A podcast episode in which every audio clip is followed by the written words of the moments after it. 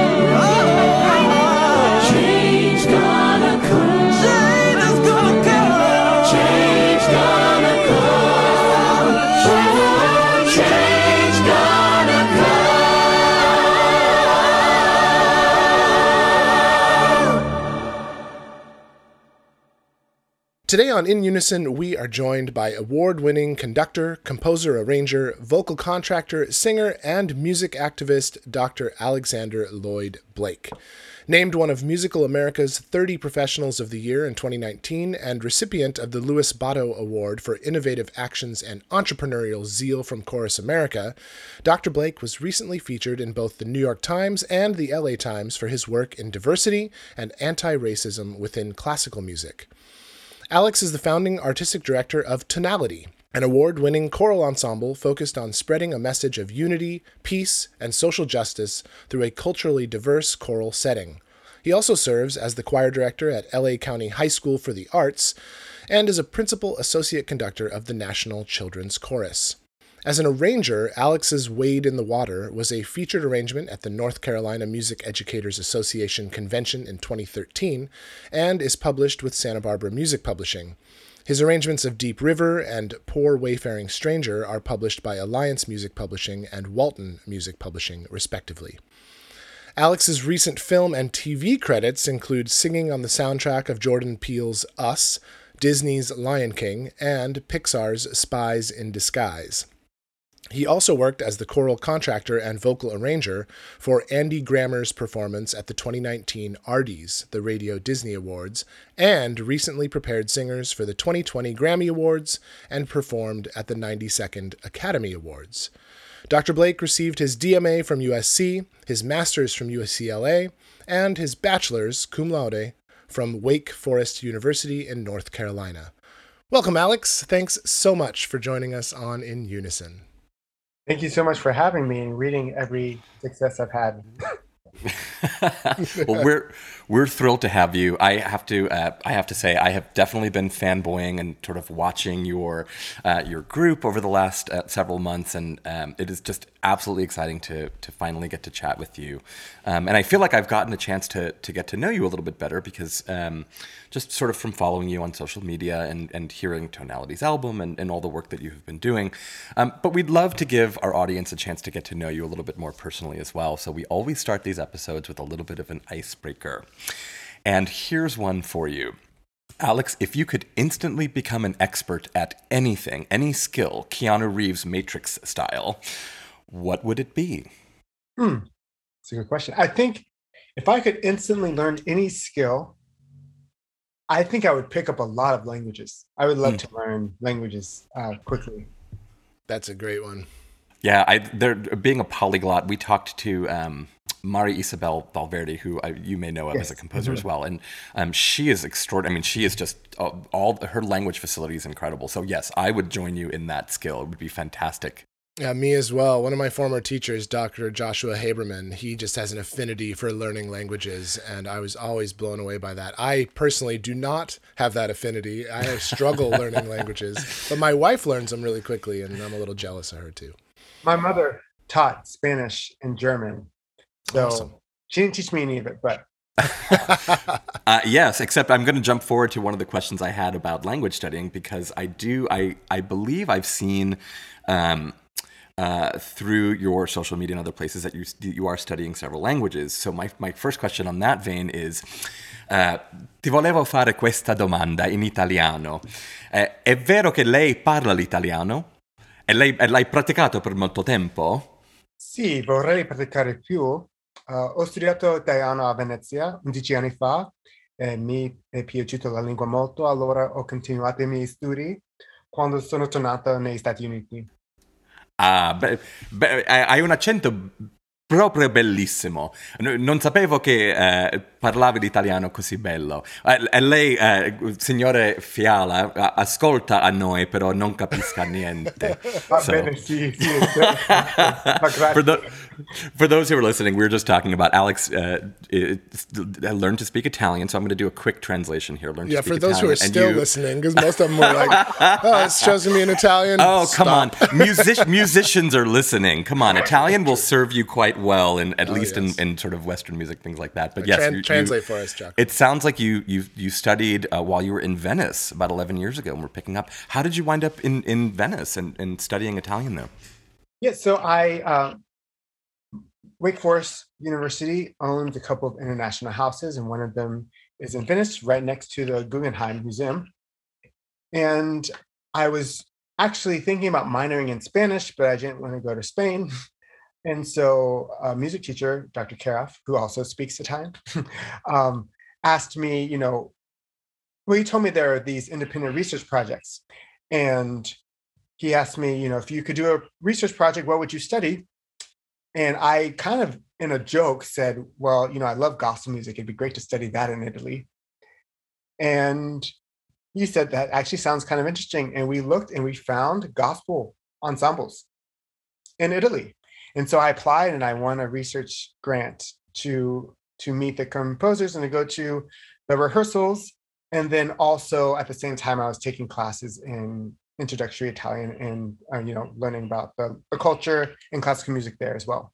That's really amazing. I, that's what an incredible experience to be able to just and to be able to pick that for yourself and Yeah. to have teachers and folks who are who are supportive in that way. I think that's really fantastic. I think it's absolutely brilliant. Um, Alex, tell us a little bit about um, you are um, you are the music director of a, a pretty brilliant group uh, called Tonality. In your own words, tell us what what is Tonality. Tonality is a vocal ensemble that likes to use, I would say, has focused um, our art in creating a space of empathy and also inciting change.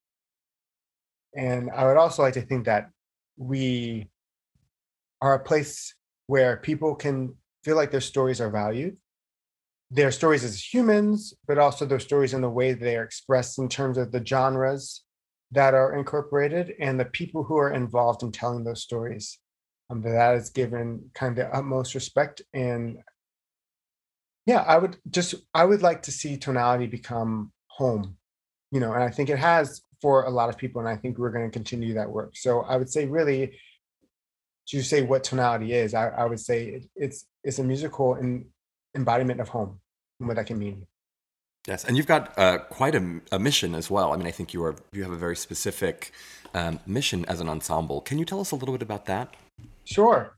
Yeah, I mean, I think it's along the same vein, really using our voices and the music that we we incorporate to incite change and activism and really connecting our music to help people kind of emotionally be be moved and motivated to connect with organizations that are actually doing work in the subjects of social justice. I, I have to say, um, as a fan of Tonality and listening to your recent album, the notions that you bring to the table of, of social change and social justice, of course, feel quite timely, but the music and your expression feels um, incredibly timeless. And yet, what is surprising is that you were actually only founded in 2016. And so, it, what's remarkable is that you have this very established and beautiful sound, but you're really, uh, you're really kind of just beginning. Um, you've gained quite a bit of publicity and a reputation for musical excellence and social impact with coverage in the New York Times, the LA Times, and more. But we all know that it started with an idea and the will to create something new. What was that journey over the past five years from early days to now like? Sure. Yeah. You know, it is interesting. Yeah, we will hit our five year anniversary uh, very soon. Congratulations. Thank you. Uh, yeah, I think the first part of that was really people know us now as a social justice group. The, the beginning of Tonality, though, was just trying to create a space where there was no one who felt like the other. I think we have had a lot of conversations about how classical music has been pretty exclusive and has certainly done its work to make people who are not coming from Eurocentric cultures feel ostracized. And I would say unfortunately, some of our academic programs perpetuate that sentiment. And so, as a Black classical musician, I remember feeling a certain way, as someone who's coming from a gospel background, as you know, as we were talking about earlier, um, seeing how that music was treated and how the performance practice of the styles are guesstimated in so many of my special academic choral environments. And then once I became aware of that and then became more aware of what that felt like, seeing how that was also perpetuated in other cultures and saying that this can be done another way. So I would say that was kind of the beginning of tonality, just asking that question of what does it look like when we actually respect people's cultures from a musical perspective, and then evolving and expanding that mission to say we can do more than just be diverse. where we can use these different perspectives to speak toward um, issues of marginalization and injustice. And I think really over the past five years, to see that that question that I felt like I was having privately and maybe you know small conversations with friends, that was a common question that more people wanted to get involved in, and maybe didn't have a place where they can ask that and kind of live that out. And then of course, when George Floyd died, um, seemed like the whole world asked that question. Mm-hmm. And so some of the organizations that have been kind of working toward those answers and trying to create a new reality were certainly thrust, I think, in some ways, um, into places of leadership. And uh, it's really just been a, I would say, a joy, of course, with a lot of complicated emotions, but to have the opportunity to say, we don't know how it's done. Um, we haven't seen it, and it's not always going to be perfect but we're going to work together and hopefully now can work with our whole community to kind of see what it looks like when that respect is lived out not just from one organization to another but that we're all trying to be a part of the new change and new reality Let's listen to some of Tonality's message of unity and inclusivity with Dr. Melissa Dunphy's composition, United We Dream, a piece focused on immigration and an inclusive sense of belonging something we all dream of for a better America. This is where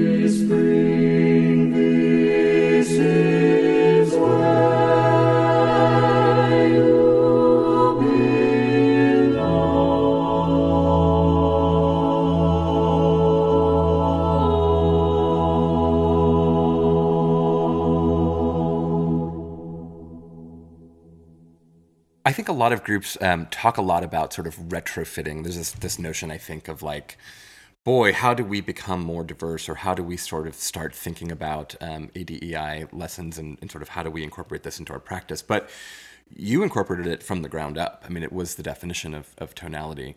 So, what lessons did you learn about um, ADEI during the process of creating tonality that you would share with others who are starting from the beginning, saying, "Hey, you know what? I I want to make sure that we do this from from the get go. We're not trying to retrofit anything." What might you share with folks who are in that same position? Sure. I think there are. Well, we'll start just easy basics. If you want diversity to be the lens at which you with which you see the work that you're doing you should make sure that the people who have positions of agency are diverse.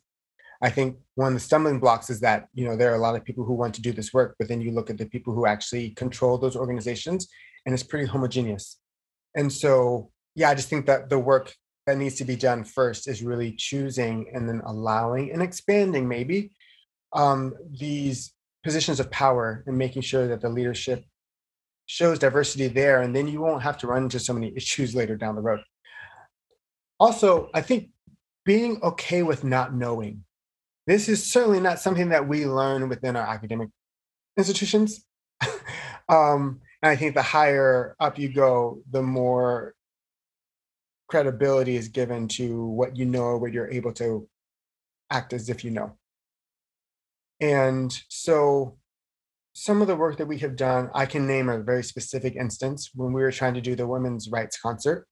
And in just the way that tonality tends to do the concerts, it tends to be around, you know, different issues because we're not kind of creating trendy topics. These have always been in the conversation. And so we had come up with the idea of a women's rights concert, and then the Me Too movement happened in that same year. And so by the time it came to actually put together the concert, I said, oh, well, you know, we should do a concert on the Me Too movement. Obviously, um, we have a chance to be responsive in this way.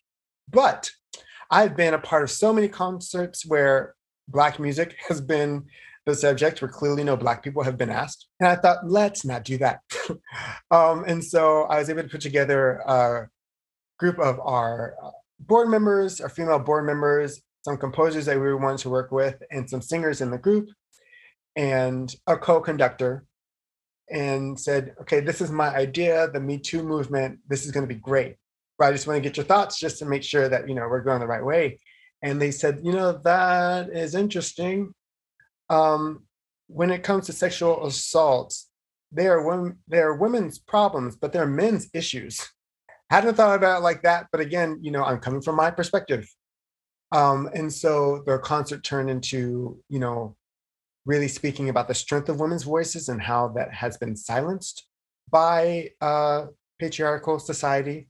Um, but it was just really interesting to kind of be in that mode and say this was an experience in an environment in a community that I personally did not come from, but I was also not threatened by the opportunity to bring in people to help come up with those things. And I would say, really, that collaboration and asking and then allowing other people to have, again, decision making power is important. Um, and I really feel like if we're going to bold enough to step into other people's perspectives as musicians and give other people stories, we have to be asking them how those stories need to be presented. Yeah it sounds like a lot of it is about um, the willingness to have the dialogue and to sort of say, I, I do or I don't know these things, and, and a willingness to learn, a, a, learner's mindset, if you will. And I imagine that that um, dialogue has gotten to be uh, quite broad recently because you've had quite a bit of um, publicity and um, attention um, from lots of folks now, which is which is spectacular. It's really great, and so I imagine that there's a dialogue that's continuing. How has all that recent publicity impacted your ability to deliver on Tonality's mission? Yeah, um, I think more people are asking the how. You know, you know, kind of like this conversation.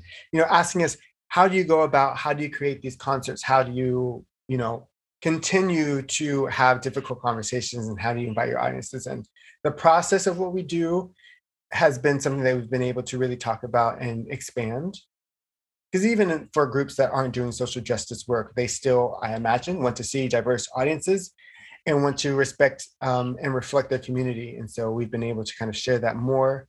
Tonality has done some leadership workshops, and I think certainly the energy that we have received around that would have not been as you know i don't think we would have been as popular and su- successful in getting that word out if we hadn't had the you know the news the la times and new york times um, representing us. So it's been great to be able to use that that work in those articles to kind of just help propel you know we have been doing this for a while and um, there have been a lot of people who have reached out since those articles have come out asking specific questions so really feeling like you know i felt like we were doing the work in a vacuum Mm.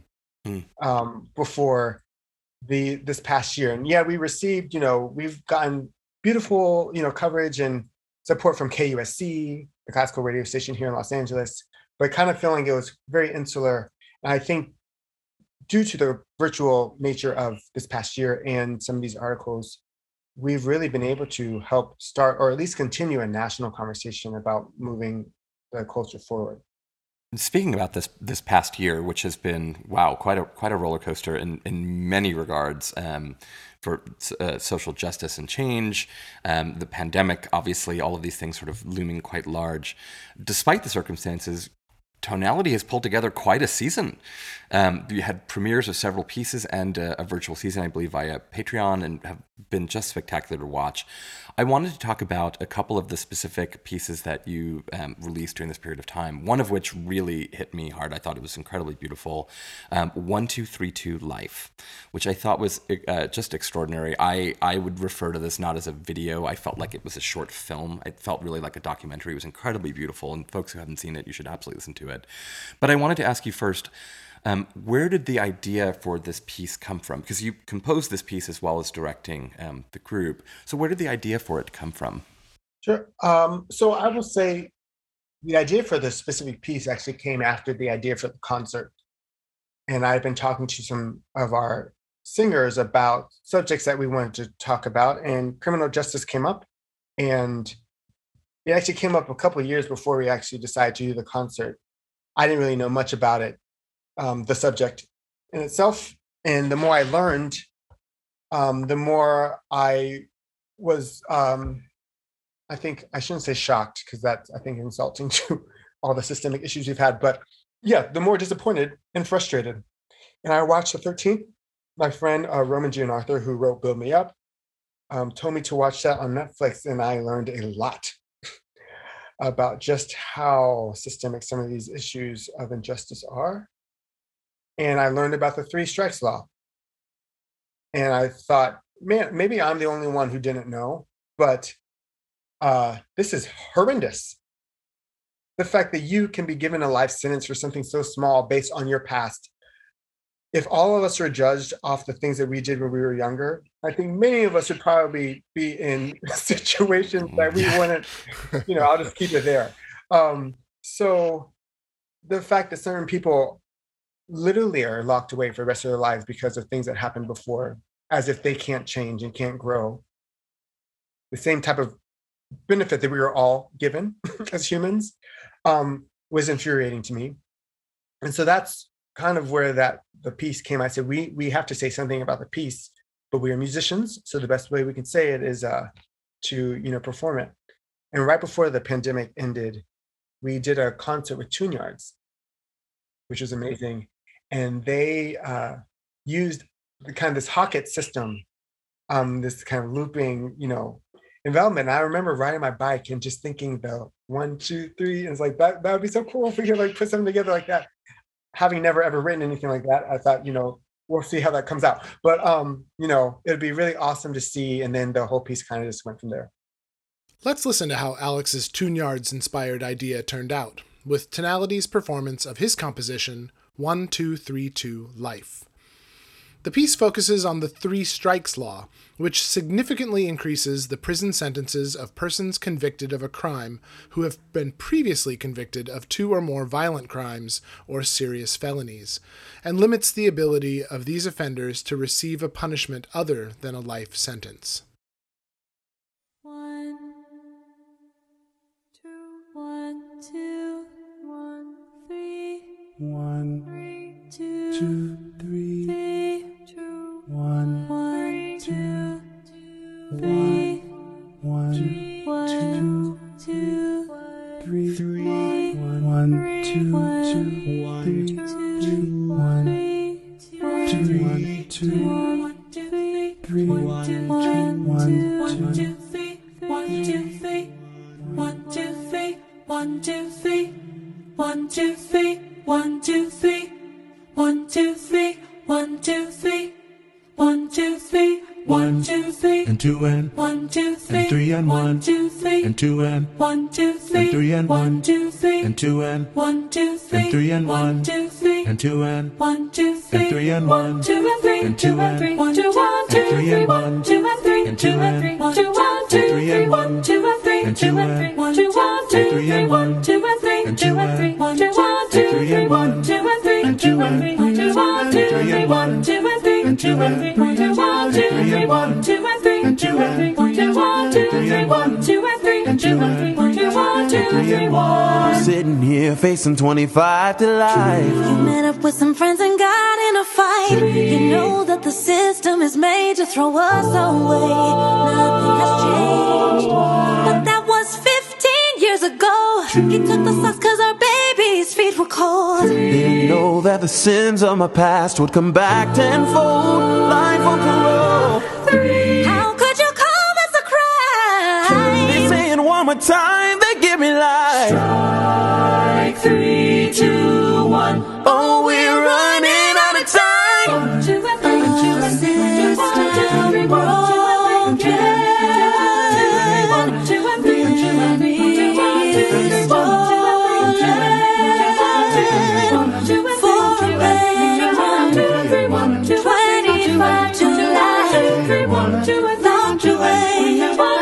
and.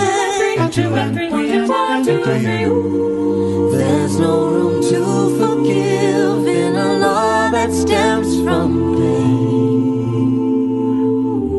Fear and justice aren't the same. No, where is there room for grace when a law says one, two, three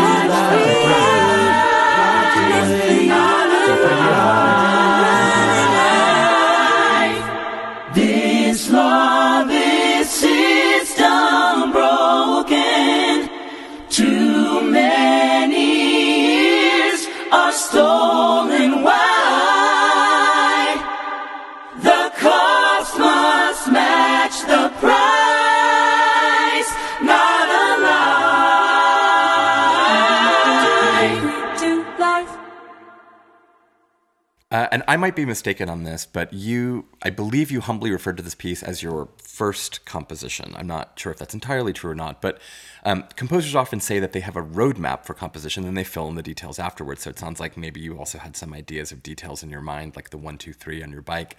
Um, what was the process like for you in completing this first composition?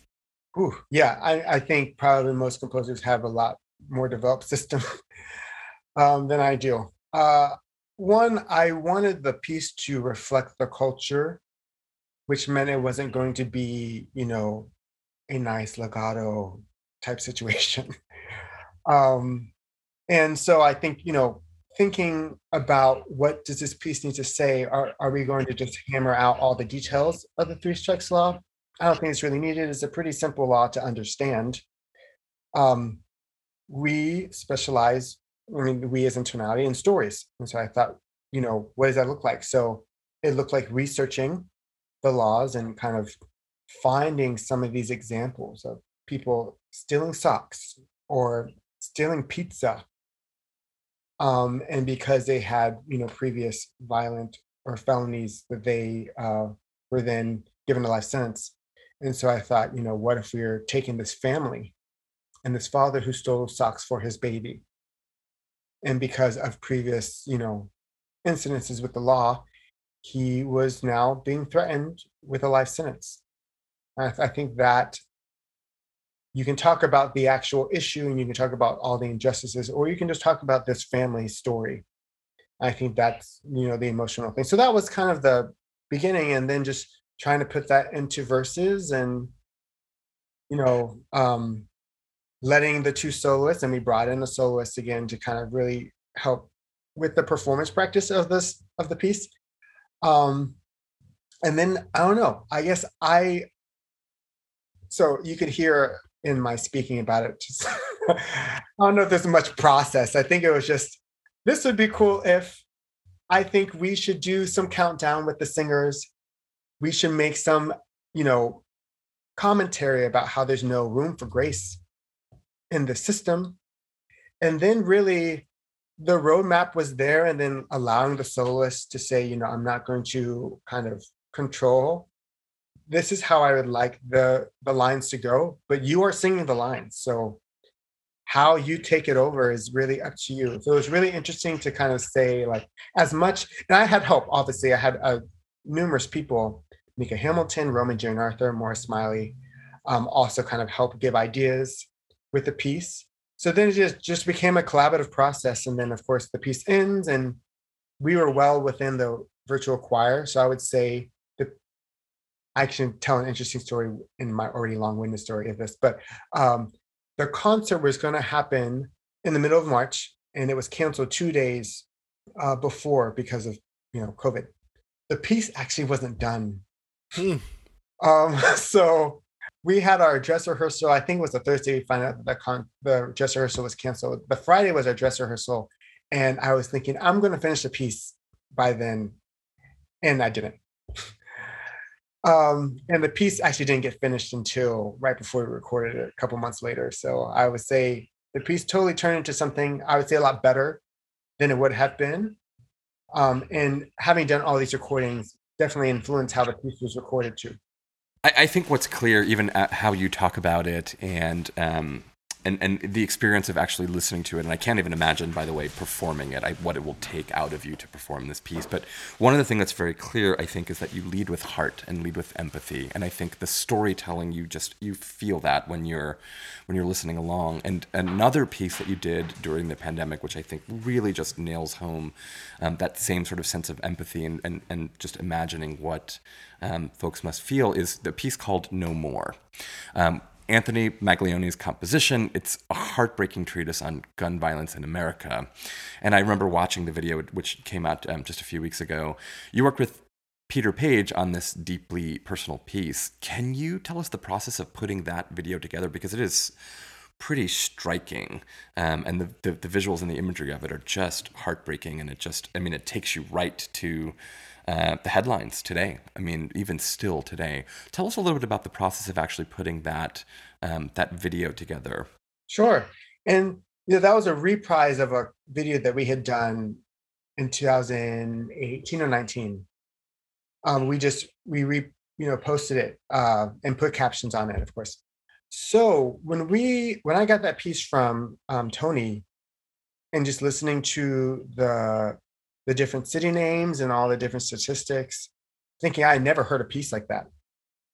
You know, but it, it's such a uh, beautiful is definitely not the word. Um, striking piece about yeah the gun pandemic that we have in this country. And so we were recording it for our album. And I remember I had met Peter Page recently and we were just talking and i said you know i think it would be really great to do a music video and he's he came up with the idea of you know we should have the video end with an actual, you know, incident. And you don't see it, but everyone knows what's going to happen. It gives me chills every time I talk about this. Mm. Um, and it gave me chills when he said it. And I just remember thinking, now this, okay, like I said, this was a couple years ago. So like, has anyone ever done a video like this? But also, is anyone singing songs like this? So, you know, the, the door is wide open in terms of what we can do. And so we were able to use St. Mark's in Altadena um, with one of our board members having access there as a choir director. We invited, of course, our singers to sing in the video, but we also invited some of our community members. And so some of the actors in the video are just, you know, people from our community, people on our board. And Peter Page and his team, he explains, you know, that the the video is really about humanity and about celebrating life and what that looks like when people are then engaged with gun violence and how all of that is lost. And so I remember there was one moment that when we did the the final, you know, shot, for lack of a better word, and he had me turn around, you know, as if thing happened, and we shot that, and after that, the whole room was quiet. Yeah, I bet. And you know, me not being an actor nor a film, you know, editor, not knowing kind of what that would look like. Um, clearly, he knew what that would look like, and we showed that video, you know, throughout the first couple of weeks after the album was done. We showed it at our album release party. We showed it for different people, and it was always the same reaction. You know, people would watch a couple of our other videos that we had done. You know, you get claps, you get, oh, that's really beautiful. You show that video, silence. And yes, if, if you haven't seen it, um, I'll just warn you at the end, just know it is pretty intense. But I think it really does bring home the fact that it is not just the person who is doing the incidents of violence. And it's not also necessarily just the people who are you know whose lives are lost that day but it's a whole community. It's a whole nation. Hopefully soon it'll become um, politicians emotional response and then therefore you know actual action in terms of really creating a situation where if we can't totally erase these incidences we can make it a lot harder for them to happen. Um, but I feel like this is it was a perfect video and piece for people to see this is how music can move people to get involved because we all we've all seen it and I think have become desensitized. I mean, you just see another story and another story of gun violence at a school, at a theater, at a club, and it's hard to hold emotional weight every time. And I feel like this music and this video was able to kind of knock some of that shock back into the system um, and that's that's really what i feel like we as artists can do and need to be doing Let's experience that piece now. And while it is very moving on its own, we highly recommend you watch the video directed by Peter Page. As Alex warned, it's not for the faint of heart, but it is very powerful. We will have a link to the video in our show notes. Here is No More, written by Anthony Maglione, performed by Tonality on their debut album, Sing About It.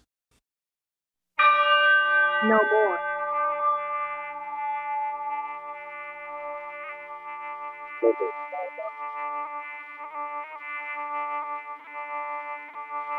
No more.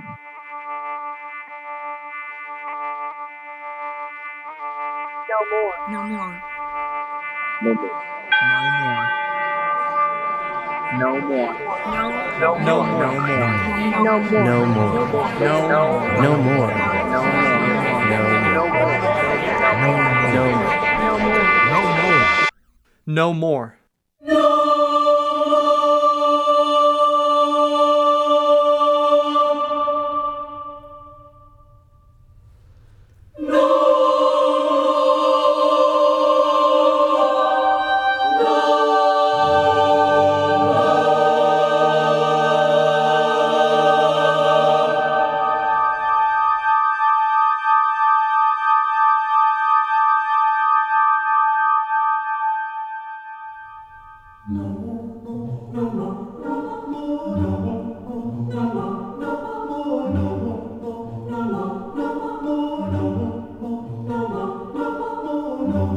2011 and, And 2015, 2015. In 2015, There were an average Average An average of 11,000 of 11,564 11,564 gun-related gun-related homicides. homicides per year in the United per States. year in the United States. 11,564 11,564 11,564 gun-related homicides per year. per year, Per year. per year, per year in the United States. Per year in the United States.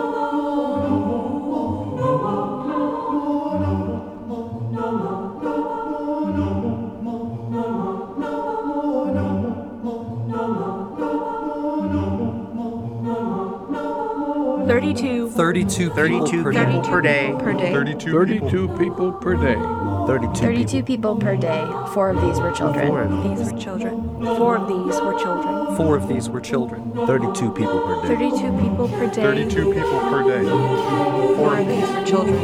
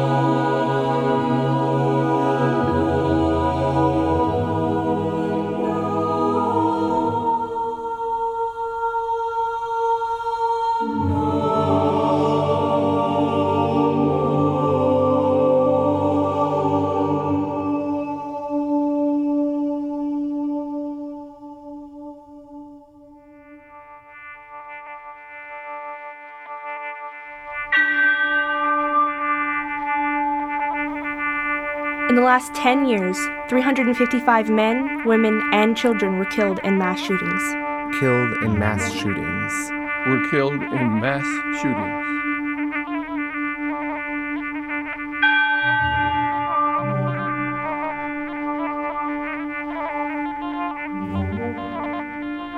Dallas, Orlando. Sandy Hook, Las Vegas, Marysville Pilchuck High School, Dallas. Parkland. Orlando, Sandy Hook, Marysville, Pilchuck High Kalamazoo. Seattle. Atlantis Plastics. Sutherland Dallas. Springs, Carthage. Orlando. Parkland. Trolley Square. Sandy Hook. Santa Fe. Kalamazoo Hook, Marysville. Atlantis Pilchuck Plastics, High School. High School, Carthage, Seattle. Seattle, Trolley Square, Minneapolis. Newtown, Parkland, Seal Santa Monica. Kalamazoo, Santa Barbara.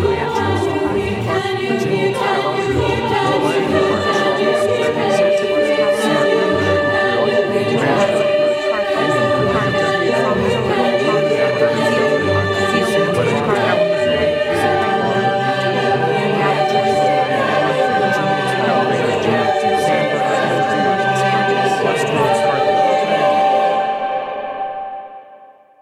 Something that strikes me about Tonality's, um, well, everything about tonality, you know, in, in the world of, of music, you know, as trained musicians, we know why music is beautiful to us, right? We hear a beautiful sonority, we hear a really thick, complex chord, and like, oh, that really resonates with me because I'm a musician. I understand like why that's really, really beautiful. And for you know the average person who's consuming music who maybe isn't trained, also recognizes why music is beautiful because it makes them feel good.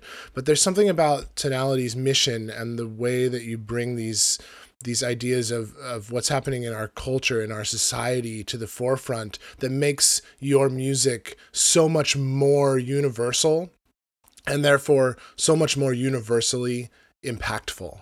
And that I think is one of the things that you should be lauded for is is how you're making classical music to a certain degree, choral music, so universal and so impactful, and it's just really it's just really something that you should be commended for.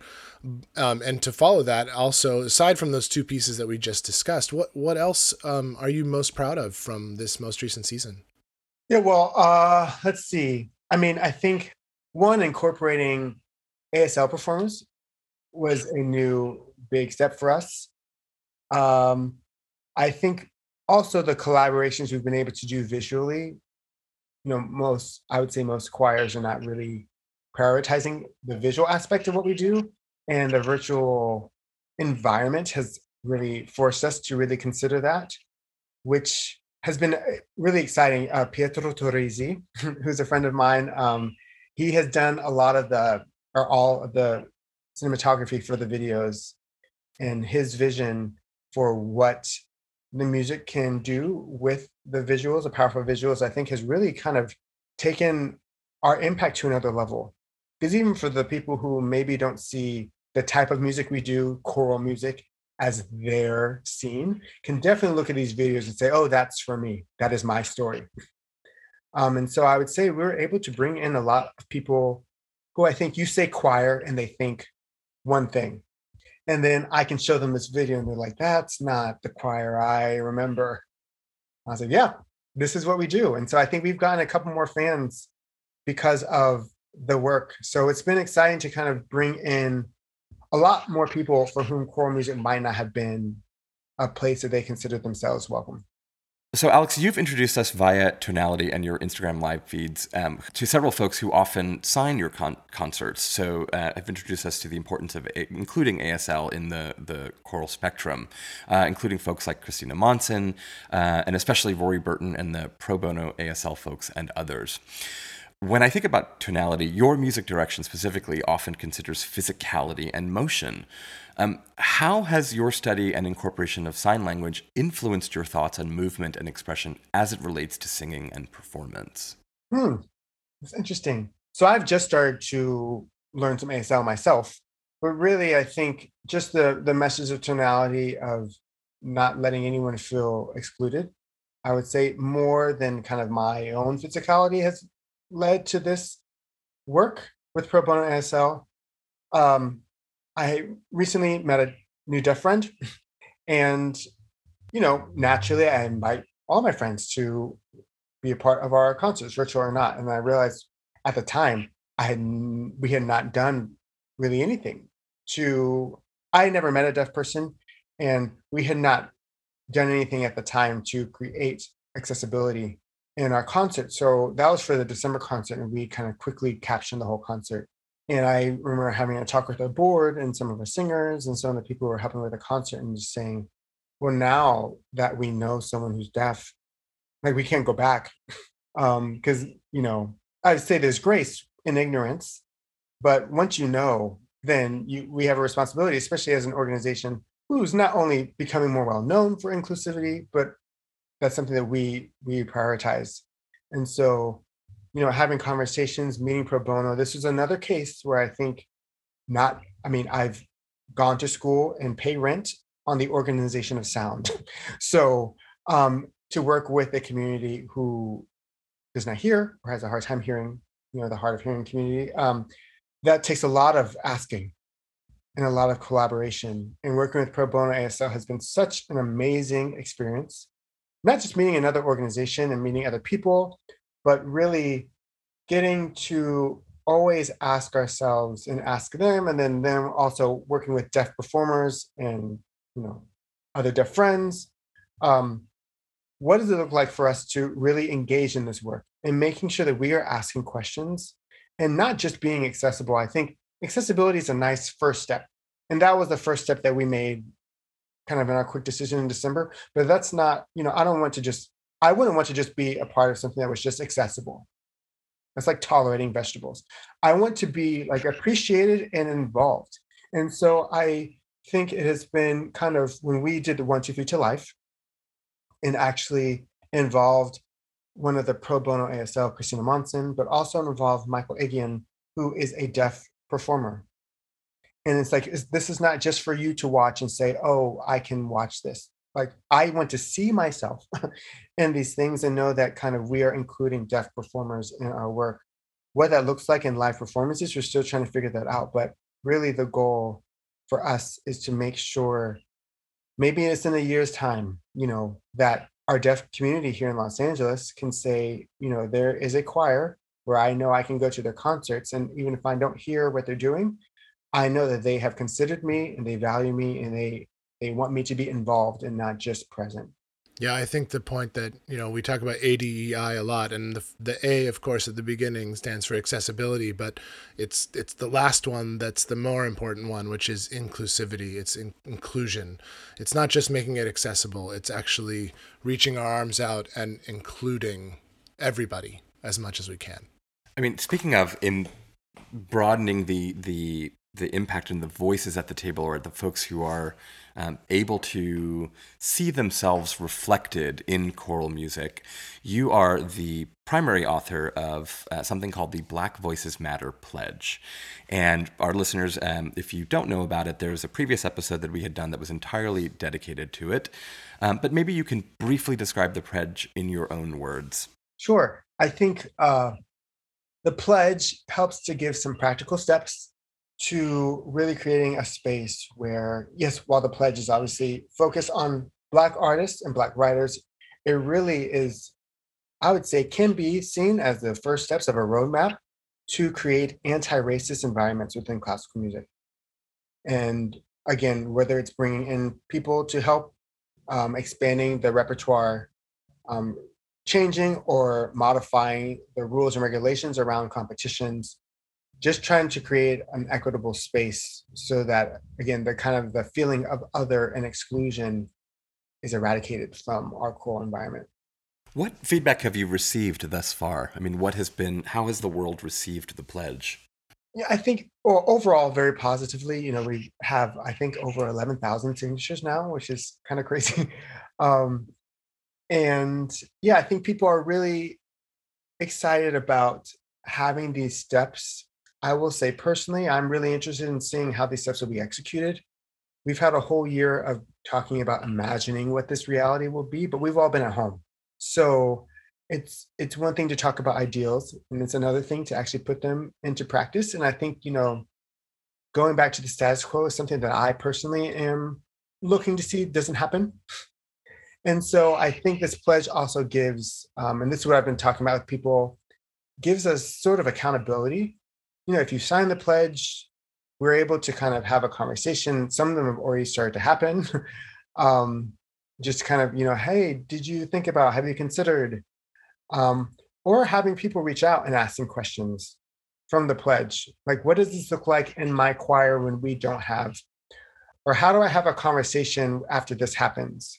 And so i would say the pledge is really allowed again while people can sign on it also allows another kind of road and um, opening pathways for communication for people to talk and to ask questions and to give answers and give perspectives uh, we have definitely been working and have added recently a session or a section for singers as well. So it's not just to organizational leaders who are signing on, but the singers, I would say, where a lot of this energy actually comes from first. Also feel like they can be seen and have some control. You might not control the budget, but you can help, especially in a collaborative effort, talk to the people in charge about what you want to see and what organization you want to be a part of. And so uh, we've added that in the pledge. But I think people, it's been another place for people to start conversations um, past the statements, which is really why the pledge started. It's just like after the statements in black squares, what does this actually mean? and so I think the pledge, in my hope, this starts to answer some of those questions. I'm hoping we do. and To your point, like we we haven't had quite the same level of opportunity because of COVID to see, you know, what what the impact of the, the pledge will be entirely in terms of like folks who are singing from uh, the the list of rep from um, underperformed Black composers. But have you begun to see that change from some of the groups and some of the signers of the pledge? I mean, have you started to see um, underperformed Black composers get a little bit more um, light. Yes, I mean I could say even in my own, you know, with my one composition, uh, and a couple of arrangements, I think definitely people are asking questions and looking for that type of work. So yeah, definitely I've seen a change. Certainly again in the conversation. I think as people are getting back to school getting back to their professional places, it's going to have to be a retraining of so many minds.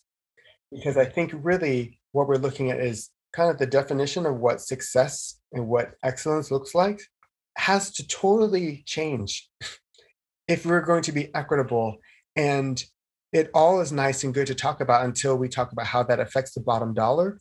And I can make all, you know, from Tonality's perspective and other organizations can make so many arguments about why diversity is actually fiscally beneficial. but I think people are going to have to see that. And uh, the system as it was before COVID did not really play into that narrative.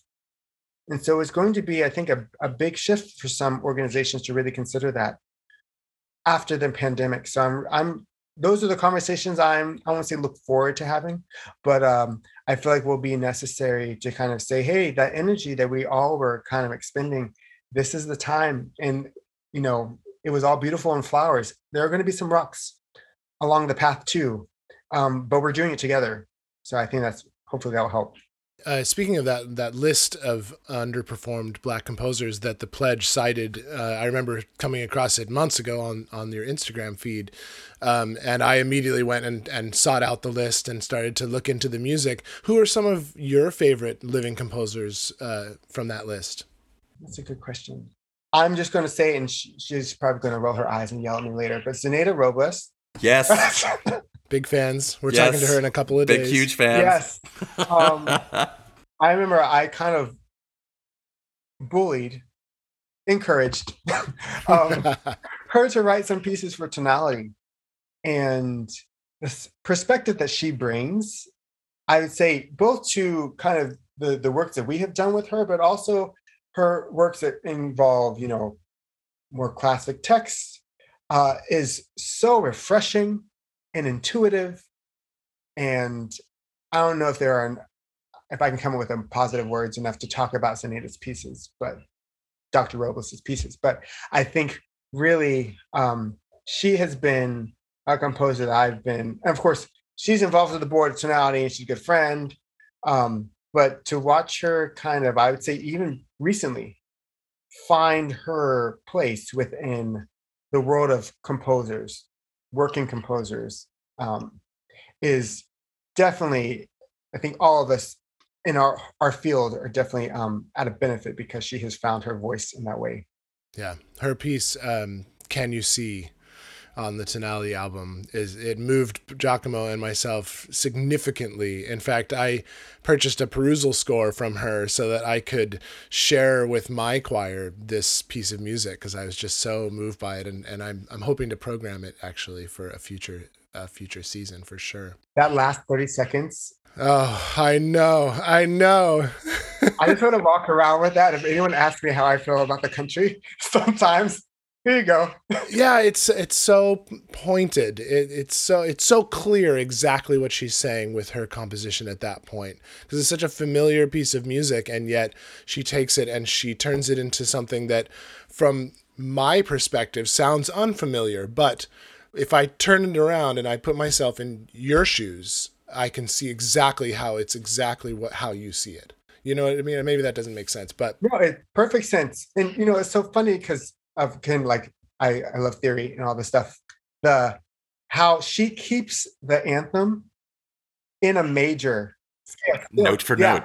It's it doesn't change at all. And yet Exactly. the environment around this like idealist, I mean that if that's not America at this point. Amen.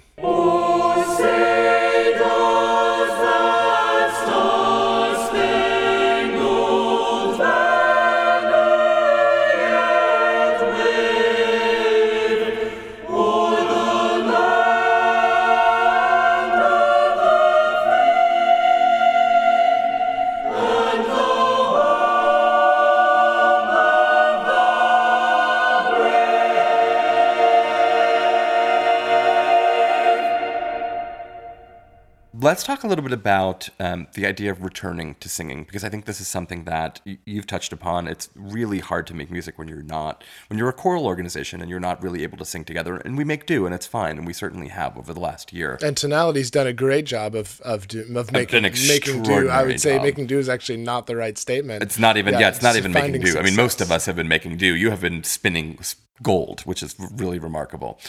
Um, so we've all experienced some degree of what we might feel is grief or trauma at what was essentially a lost year for many folks.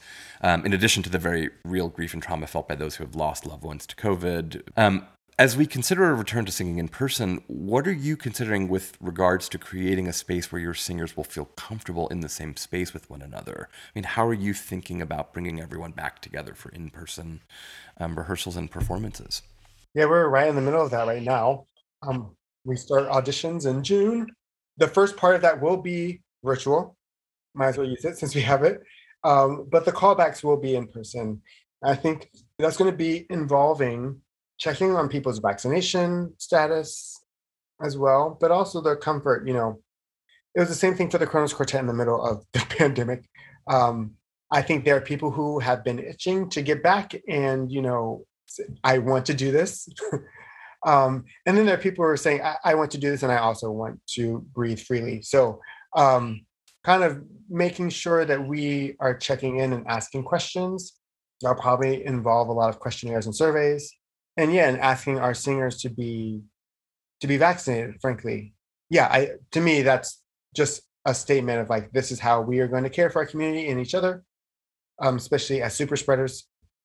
To me, there really is no question. If we're going to be together, we need to make sure that we are all doing whatever we can.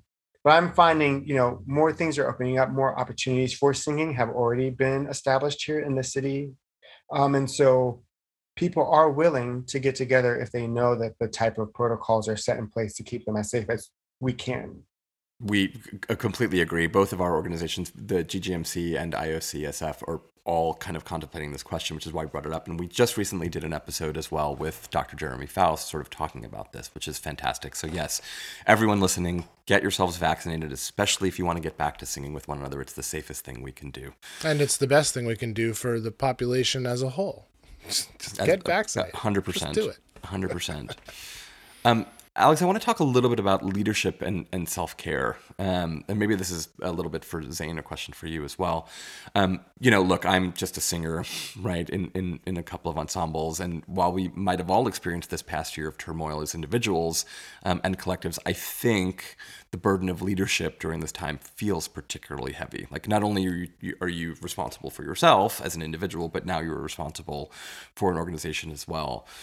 Um, as a leader, how have you cared for yourself during this time? Have you found that burden to be true, by the way, or, or would you say that that's true? Mm, it's interesting.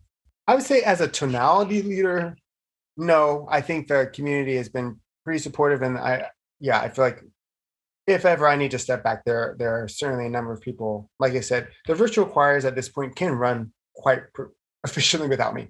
Um, I'll say, as a black leader, that has been some of the more uh, challenging work. I think and it's really helped me kind of see myself in this new kind of place of being a leader which is probably something i hadn't really considered self-care though i hadn't realized how m- much i had neglected that i think at least i would say in my experience self-care and self-worth are very correlated i think it's been really easy just being very vulnerable it's been easy to talk about justice and talk about some of these things, even if they kind of directly or indirectly affect my identities, because I feel like I've been talking about community, I've been talking about others, but it's been harder for me to to really act and speak for my benefit.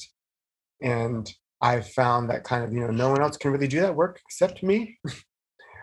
Um, and so that self-care part has been something that I've worked on this past year.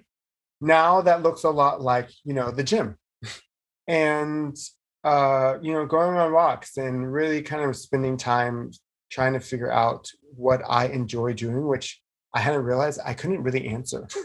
uh, before this time because I was really good at keeping myself busy. The pandemic, ironically, did not stop any of that, um, but it definitely made for extra time. So, yeah, I think really uh, what I had heard and you know doing therapy and what I had received in that was a message of how can you adequately care for others if you one are not in a good place and two if you haven't learned how to care for yourself because some of that inspiration should be coming inward out not the other way around and so um yeah i would say maybe for for me this is the first time i really kind of prioritized what does it look like for self-care and to make sure that i am well um, and so I would say, in some ways, the pandemic has given extra time to really focus on that before everything opens up. And then, you know, I'm sure everyone's going to be rushing to do all the things. Um, so, time to just be and be still and rest, and, or at least imagine what rest looks like, um, has been my experience. So, I don't know if that that might not be like the the leader self care, but that's that's definitely been my developing process this past year.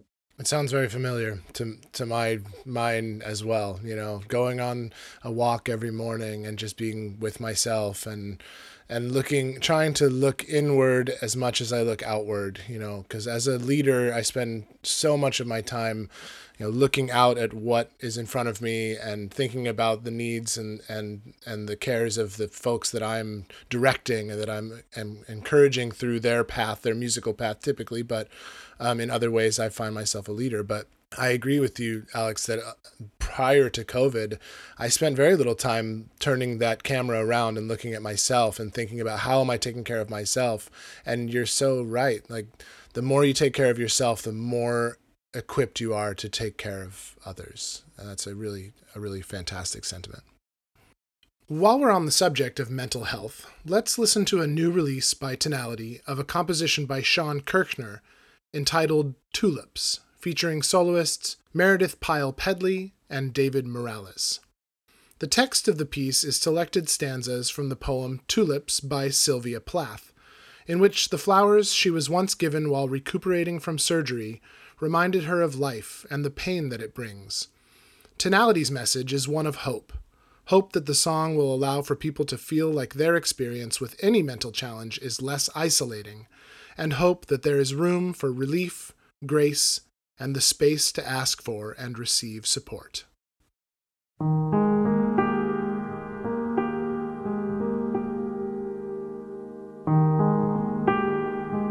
The tulips are too excitable.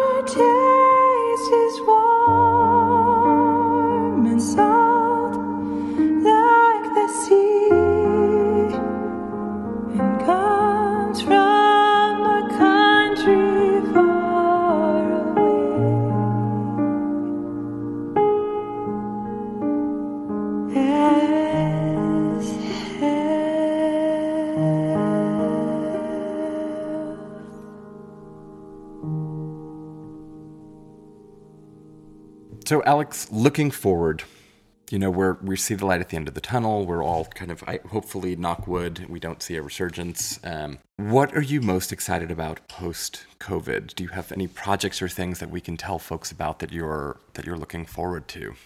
Yes. Um, I, I mean, Tonality has a new album coming out, so that is really Ooh. exciting. Yes, yes, yes. So, um, and actually, you've heard most of the tracks on it. It's going to be the tracks of the uh, the past year, and I think right now the album is going to be called. And this might be you know premature, um, but I think the album is going to be called "America Will Be," which is certainly the um, you know Joel Thompson's beautiful piece um, that we were able to present earlier this year. I think another kind of one of our more striking visual aspects. Um, but you know, thinking about kind of all the all the work that we have done, especially the subjects that we've covered in this past year, speaking to a new equitable future has definitely been the work and been the conversation, and just the fact that we have a piece that kind of the title encompasses that and what that means for us is is great. So yeah, so that's coming out um, probably at the end of the summer, and that will involve some pieces that you haven't heard yet. So that's exciting. Um, and then of course, uh, next year, um, getting back to you know the, the concert space, a concert will be presented for the album, and we'll do an album release. That'll be exciting. For me personally, um, some dream jobs have happened, and so I probably can't say the names of the projects. Um, but I was able to work on some films and I was able to conduct on some films. And actually, one of those films involved tonality. Excellent. Wow. Yeah. And um, yeah, that's going to be really exciting. And I think it's going to be really surprising to, to see which film that was. Um, but it's, it's really um, special to say that you know, again, uh, five years ago, just doing that first rehearsal, and just, I just want to be diverse and not feel weird. And now thinking uh, we are singing on films um, because LA. And um, yeah, so I would say it's going to be an exciting year as we move. We're doing a performance thing at Western ACDA conference and might be working with some other artists outside of our choral atmosphere. Yeah, so I think we have a lot to look forward to um, when things open up. That's great. Well, we'll put, of course, and we always include, you know, as deep of show notes as we can for the podcast. But we also have um, a great website that Giacomo has built and maintains, um, and there we will definitely put um, links as best we can to all the videos that Tonality has put out. Because obviously, this being an audio podcast, we can't share the videos during the podcast, but uh, we would definitely direct our audience to go and check that stuff out on the website for sure. And of course, we'll put links to Tonality's website and to all social media accounts where you are active for sure. And maybe as a parting final shot for our interview, folks, auditions for Tonality are coming up. You definitely put put your put your name in the hat. It's it's a spectacular group. It's a really special group. And um, Alex, you have so much to be proud of. I think it's what you have accomplished in just such a short period of time is extraordinary. Um, you are an inspiration, um, and you are lovely. I'm so glad we actually finally got a chance to sit down and chat. Yes, same here. This has been really, really wonderful. We we thank you for taking the time and for sharing your thoughts and your insights. It's been it's been a great conversation. Really wonderful. Thank you, thank you for having me. Yeah. Let's finish off today's episode with something that shows Tonality's ability to bridge genres and styles across the choral spectrum while still getting their message across. Here's Democracy by Jared Jenkins. Democracy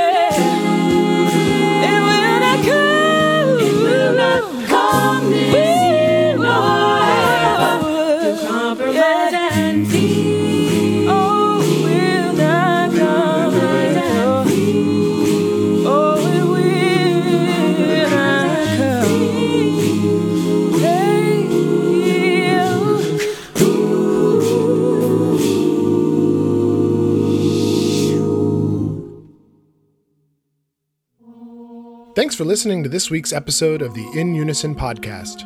Be sure to check out episode extras and subscribe at inunisonpodcast.com. You can follow us on all social media at In Unison And leave us a review on Apple Podcasts to let us know what you think. Tap shoes and show choir vests shined and dry cleaned by Chorus Dolores, who knows that spirit fingers are life.